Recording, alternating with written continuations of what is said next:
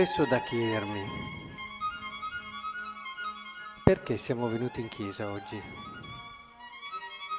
Penso sia una domanda legittima. Potevamo fare un rito diverso, dignitoso, ma perché siamo venuti in chiesa, tra l'altro, ad ascoltare un racconto che ce ne ha un po' del, della storia, della storia insomma raccontata. Non so chi di voi sa chi è Acab. Siamo venuti ad ascoltare la storia di uno Acab che con la mia vita di per sé non ha molto a che fare, siamo abituati a vivere concreti tutti i giorni. Quello che ha fatto Acab è questo fatto di una nuvoletta che arriva, o se poi dopo andiamo al Vangelo rimaniamo ancora un po' più, ancora più come dire, distanti perché siamo, sappiamo come si vive tutti i giorni. Eh, abbiamo un sognatore come è stato questo Gesù che addirittura viene a parlare di rispettare sempre gli altri e neanche dirgli stupido, altrimenti saremmo sottoposti alla genna. Beh, insomma, va bene tutto, un po' di buonsenso, no? Un po' di equilibrio. Non so, veniamo qui ad ascoltare dei testi scritti migliaia di anni fa, noi che siamo persone concrete, che siamo persone pratiche. Adesso, certo, chi conosceva Giuseppe sente il bisogno di essere vicino ai suoi parenti e questo è umanamente molto bello, perché nei momenti di sofferenza sei particolarmente sensibile eh, hai la pelle viva, la carne viva e, e chiunque ti viene vicino per manifestarti eh, la sua solidarietà, la sua vicinanza, ti fa un regalo immenso. Credo che questo siate qui per questo, diciamo meglio. Ma questo lo potevamo fare anche senza venire in chiesa, no? E, è questo che io mi voglio chiedere oggi, cercare di capire perché siamo venuti qui. Perché venire qui non è come fare un rito, chiamiamolo civile. No, non lo è per nulla. Ma a volte mi, mi sorge questo dubbio, lo sappiamo? O è semplicemente un modo diverso di fare una cosa che, insomma, ci adeguiamo e... È importante che comprendiamo cosa siamo venuti a fare oggi. È vero, quello che ci siamo detti è vero. Sono testi antichissimi, testi che a una prima lettura non dicono niente alla nostra vita. Questi qui parlano di piogge, di nuvole, adesso abbiamo il servizio meteorologico che ci dice tutto quello che deve succedere. Siamo molto più evoluti, ma proviamo ad entrare un attimo in questi testi, in questo libro che non è solamente un libro sapienziale,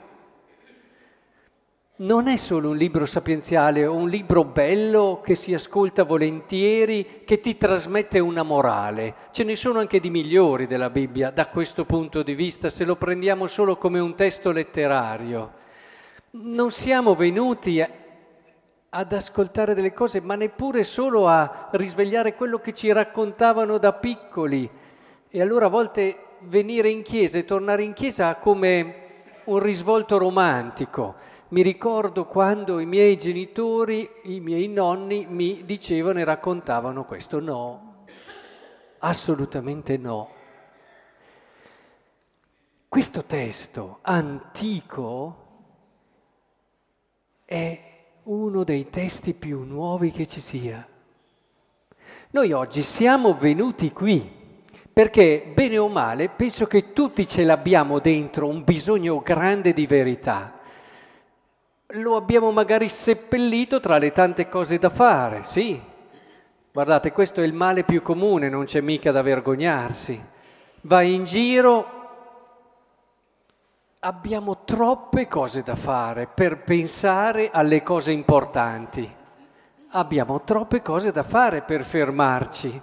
Abbiamo troppa paura per metterci in silenzio e interrogarci sulla nostra vita.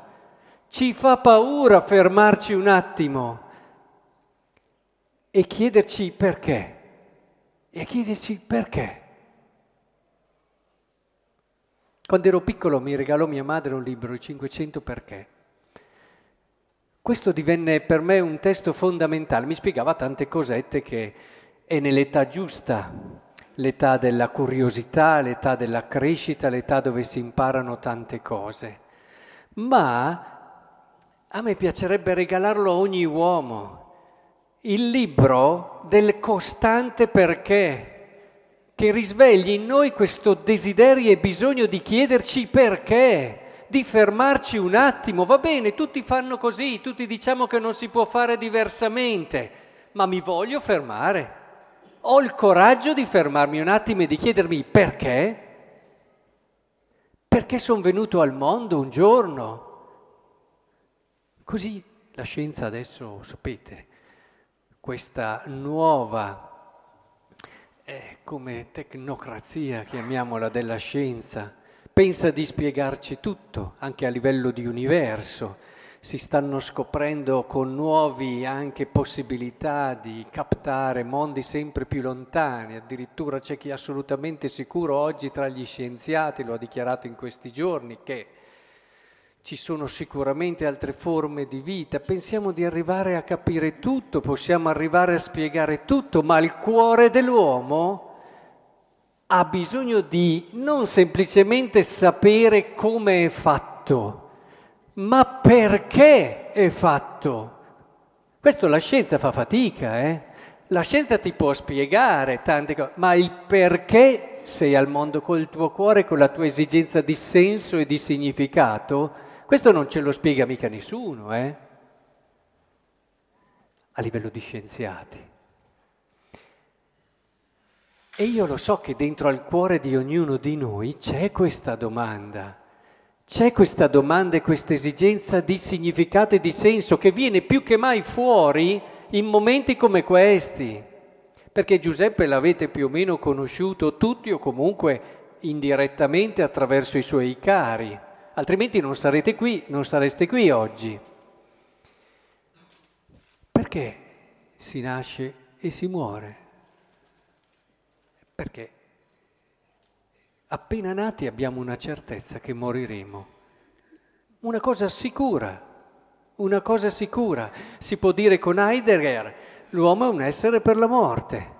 Eh, bella scoperta. Sì, dopo lui ci mette dietro tutta una riflessione, però che alla fine ti porta alla rassegnazione, che è, ahimè, il male di tanti. Ci mettiamo davanti alla morte con la rassegnazione di chi dice è così, come quelli che quando gli chiedi come va ti dicono tiro avanti. Ma, no, ma ti stai rendendo conto? Tu hai una vita sola e stai tirando avanti. Hai una possibilità sola nella tua vita e stai tirando avanti. Oh, ma quanto l'hai addormentato quel cuore lì? Quanto l'hai messo o sommerso tra le tante cose da fare? Io non, non ci credo che voi abbiate addormentato così tanto il vostro cuore, da non chiedervi perché, da non chiedervi ma perché si nasce, perché si muore, perché si può essere felici come si può soffrire perché ci sono i dolori nel mondo, perché ci sono tutte queste cose. Vedete, quello che siamo venuti a fare qui oggi è tutto quello che ci siamo detto a livello di umana vicinanza ai parenti di Giuseppe, ma è soprattutto un'altra cosa. Noi siamo venuti davanti qui al Signore per cercare di capire un po' meglio il mistero centrale della nostra vita.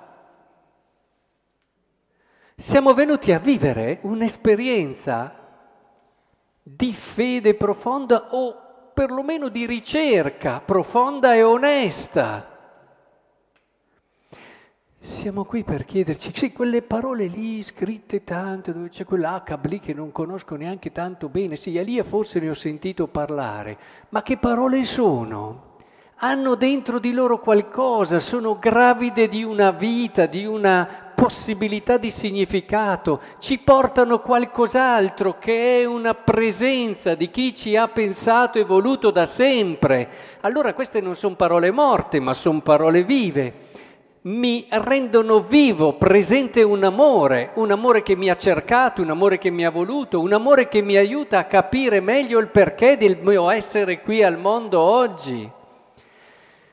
E capite anche voi che allora questo cambia la prospettiva, passate al Vangelo un attimo, ma questo è solo un sognatore o è uno che ha capito veramente la vita? Noi possiamo lavorare, possiamo impegnarci, possiamo fare tanto, nelle comunità poi parrocchiali abbiamo tante persone che si danno da fare. Ma questo sognatore qui, sapete che cosa ci ha dato? Eh, verrebbe da dire un visionario, ma un visionario di quelli buoni. Ci ha appena detto che noi possiamo fare tutto quello che vogliamo, ma se non lavoriamo per la comunione, non conta niente. Anzi, andiamo alla genna. Cioè vuol dire abbiamo fallito completamente la nostra vita. Cioè tutte le volte che noi chiacchieriamo, critichiamo, facciamo delle polemiche inutili, noi rendiamo inutile tutto quello che facciamo. Andiamo a minare il nostro essere persona. Falliamo come uomini. Questo è un, un po' esagerato o forse ha capito che tanti bei discorsi, non conta niente, ne sentiamo, pensate ai media, poi quando ci sono de, delle elezioni, eccetera, se ne sente da tutti i cantoni. Tante promesse, tante cose. Ma ciò che cambia il mondo è cominciare a cambiare l'atteggiamento con se stessi e con gli altri, con se stessi per quello che vi dicevo prima, nell'andare fino in fondo, a capire la verità per cui siamo qui adesso, ad andarci davvero, a non rassegnarsi, perché pregare un'ora, due ore al giorno, se uno dice così, mi immagino cosa stanno pensando in tanti. Ma guardate che non è mica una sparata detta tanto per dire. Vuol dire volersi talmente bene da dedicare un po' di tempo a se stessi nel modo più bello, che non è andare in una spa a dedicarsi una settimana perché mi voglio rigenerare. Qui lo dedichi alla parte più intima di te, alla parte più vera di te. Il pregare è più, la più bella carezza che ci si può dare, il più bell'abbraccio che ci possiamo dare nella vita, la più alta considerazione di noi che possiamo avere, perché ci mettiamo davanti al mistero di noi stessi, mettendoci davanti al mistero di Dio.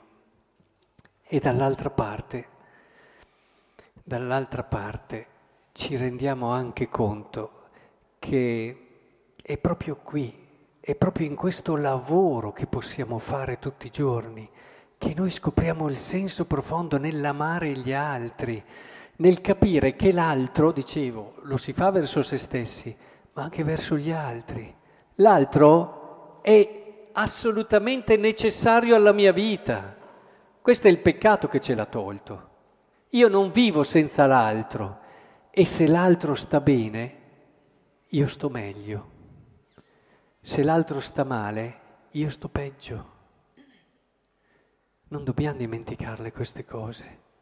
Nel momento in cui io ho un atteggiamento e una parola di non misericordia verso l'altro, io sto facendomi del male.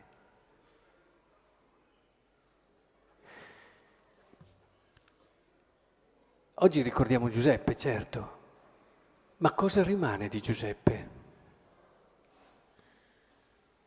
Guardate che Giuseppe lascia tutto, eh? C'è una cosa però che non lascia. Il bene che ha voluto, l'amore che ha donato. La cosa che adesso eh, è anche un po' un tormento, tra virgolette, una sofferenza per i suoi cari, è proprio quello di ricordare i bei momenti dove hanno sentito tutto l'amore che ha avuto per loro. Questa è l'unica vera ricchezza dell'uomo, che ci aiuta a dare senso e significato alla nostra vita. Per questo siamo venuti qui oggi in chiesa, per incontrarci con colui che ce l'ha detto questo, ma soprattutto ce l'ha fatto vedere. Ed è lì sulla croce perché ce lo ha fatto vedere. Il mondo ti potrà dire, hai mica capito niente, non, come hanno detto a lui, un fallito. Gesù, dal punto di vista del mondo, è un fallito. Eppure è ancora qui ed è ancora qui e ci stiamo pian piano rendendo conto che aveva proprio ragione. Entriamo allora in questa logica, adesso lui è qui, io fra poco lo abbraccerò, è uno dei momenti più belli l'Eucaristia. Questa piccola chiesa diventa il centro di tutto l'universo, che studino pure gli scienziati fino a dove arriva l'universo. Io so che qui adesso c'è tutto l'universo, perché c'è Lui. E noi siamo venuti a vivere questa Eucaristia per cercare in Lui le risposte vere alle domande del nostro cuore. Siamo venuti qui da Lui per lasciarci confortare in un modo che non sia solo emotivo, ma un conforto che ci apra alla speranza. E allora dico ai cari di Giuseppe, in questo momento più che mai sentite vicino colui che ha pensato da sempre Giuseppe, da sempre, prima che il mondo fosse, gli ha voluto bene, lo ha voluto proprio come era e adesso è lì con le braccia aperte ad accogliere un suo carissimo figlio.